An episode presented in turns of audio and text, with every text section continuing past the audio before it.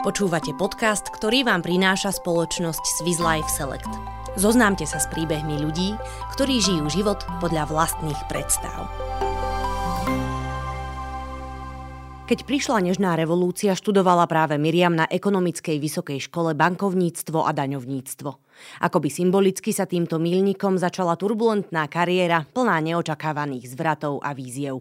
Mali sme možnosť študovať predmety, ktoré sa predtým neštudovali za, uh, za podmienok, že sme nemali na ne skripta. Čiže naozaj my sme s pedagógmi, ktorí, ktorí možno aj mali načítané a, a mali nejaké vedomosti aj z tých západných ekonomík, učili sme sa o trhovom hospodárstve, o ktorom sme predtým počuli len, že je to fuj.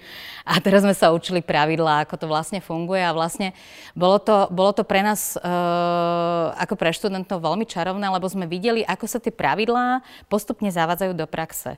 Ja som napríklad popri vysokej škole uh, viedla reštauráciu práve v čase, keď sa daň z obratu menila na súčasný daňový systém na, na DPH, na, na daň z príjmu, na celý ten komplex. A presne to isté som sa v škole na, na Ekonomickej univerzite učila. Po škole mladí ľudia z tejto generácie bez ohľadu na nedostatok praxe veľmi rýchlo mierili do vyšších pozícií. Výhodou boli nové vedomosti, chuť pracovať aj jazykové znalosti, ktoré staršia generácia nemala. Na slovenský trh prichádzali zahraničné banky so svojimi zamestnancami a jazykové znalosti sa tak stávali nevyhnutnosťou. Aj Miriam, ako nemčinárka, sa preto vydala na niekoľko mesiacov do Británie, aby si doplnila medzery v angličtine. Dostala som ponuku a prišla som na konkurs. To bolo na zastupovanie na materskú dovolenku do, do Československej obchodnej banky na marketing. Práve pre oblasť PR, ktorá vtedy ešte len začínala.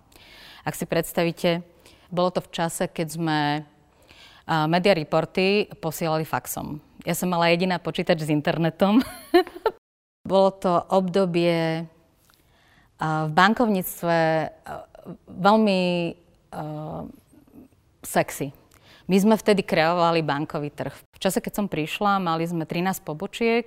Keď som odchádzala, ich bolo 79, myslím. Veľkú väčšinu z nich som týmito rukami otvorila. Bol to, bol to namáhavý proces, neustále som jazdila po celom Slovensku.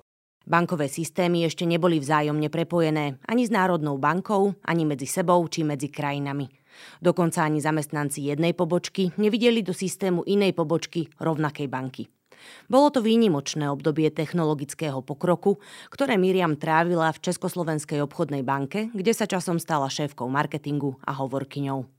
Tým, že väčšinou som, som bola ten človek, ktorý odpovedal, tak som popri, popri tej funkcii šéfa marketingu, šéfky marketingu, uh, nejak prirodzene dostala aj funkciu hovorkyne banky. Tým som bola jedna z prvých hovorkyň oficiálne tak označovaných. A aj sme vlastne spolu zakladali asociáciu hovorcov ešte s úžasnými ľuďmi, ktorí dodnes v tom biznise robia a sú to páni bardi a odborníci, ktorí vyučujú väčšinou už, uh, už túto oblasť. Ako na náročné, ale pekné obdobie si Miriam Fuňová spomína na príchod roku 2000, kedy svet s napätím očakával, ako zareagujú počítačové systémy. My sme sa na to pripravovali takmer rok, uh, na prechod počítačov a vlastne pripravovali sme sa aj na štádium, že to celé klakne a nebudeme mať žiadne dáta. Československá obchodná banka bola uh, banka pre devízy v socialistickom Československu. A boli tam dámy, ktoré si pamätali správovanie účtov ešte na skladových kartách, alebo ako mám nazvať tie karty, v skladových kartách. Čiže my sme mali na dvoch pobočkách, v dvoch pobočkách sme mali pripravené uh, pradelné koše a boli tam klienti rozpísaní, proste kompletné zabezpečenie. Uh, ja si pamätám, som, bola, som ich bola pozrieť a poďakovať im za, za to, čo všetko spravili. To boli kočky, ktoré presne vedeli, ako ten systém funguje bez počítačov. A uh, boli trochu sklamené, že to neklaklo, že to prešlo úplne v pohode. V ČSOB Miriam pôsobila, kým sa jej narodilo prvé dieťa. O období pred materskou dovolenkou hovorí ako o veľkej škole zodpovednosti. Výzvou nebol len príchod roku 2000, ale aj vstup investora KBC do ČSOB, rozširovanie pobočkovej siete alebo kompletná zmena produktového portfólia. Postupom času, ako mi, uh, ako mi syn vyrastol, tak uh, práve konkurenčná banka, Slovenská sporiteľňa hľadala šéfa komunikácie alebo šéfku komunikácie a oslovili aj mňa. A ja som sa dohodla v ČSOBčke, že teda ich opustím, keď som keď si ma Regina Ovesný Straka vybrala, že chce, chce so mnou robiť a malo to pre mňa veľký zmysel. To bolo úžasné, pretože e, tá baba je nielen manažerka, ale je ľudsky fantastická. Môžem povedať, že e, po tých rokoch spolupráce sme sa stali priateľkami a sme stále v kontakte. Od nej som sa tiež zase naučila, e, ako dokázať aj žiť život v extrémne vysokej pozícii, a nevenovať sa len tej práci, pretože tí muži väčšinou majú v sebe to zahlbenie do práce, ale Regina už mala v sebe tú múdrosť, že vedela, že potrebuje nejaký čas sa venovať cvičeniu, nejaký čas sa venovať svojmu manželovi a rodine. A že, že a mala neuveriteľný systém. S Reginou Ovesný Stráka Miriam pracovala aj neskôr, keď prišla do poisťovne Kooperativa. Dnes hovorí, že si vtedy myslela, že sa po narodení druhého dieťaťa do finančného sveta už nevráti. Jej cére totiž diagnostikovali diabetes a vyžadovala mimoriadnu starostlivosť. Svet sa však zmenil a s ním aj systém práce.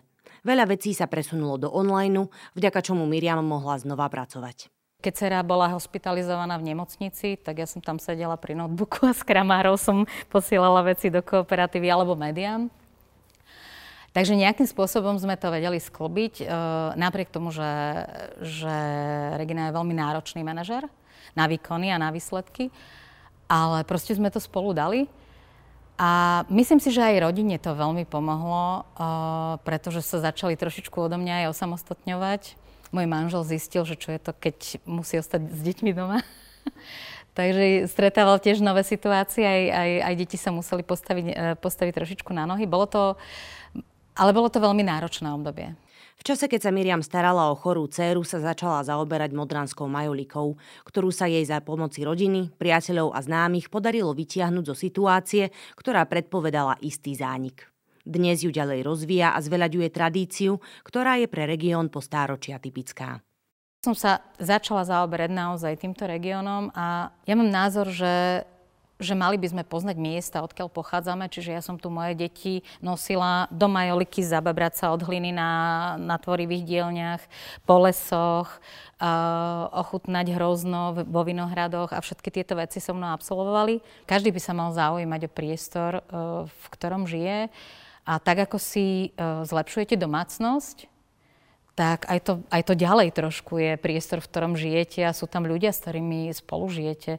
A, a na vzťahoch a na tom prostredí uh, som presvedčená, závisí uh, kvalita vášho života. My si môžeme spraviť ten život lepším, aj tým, že zlepšíme to všetko okolo nás. Miriam dnes môže povedať, že život žije podľa vlastných predstav. Práve vďaka Majolike si splnila sen, ku ktorému mala paradoxne bližšie počas kariéry vo financiách. Čo sa týka profesnej stránky, úplne paradoxne, ja som si splnila takú PR métu až v Majolike, lebo 20 rokov som robila PR, asi som bola známa meno v tej branži, možno, uh, možno som aj niečo, niečo mala za sebou, niečo dokázala, ale napríklad Prokopa som získala až v Majolike. za, za naše maľované zastávky sme získali druhé miesto. Ak sa chcete o príbehu Miriam Fuňovej a Modránskej majolíky dozvedieť viac, pozrite si video na našom webe alebo na linku v popise tohto podcastu.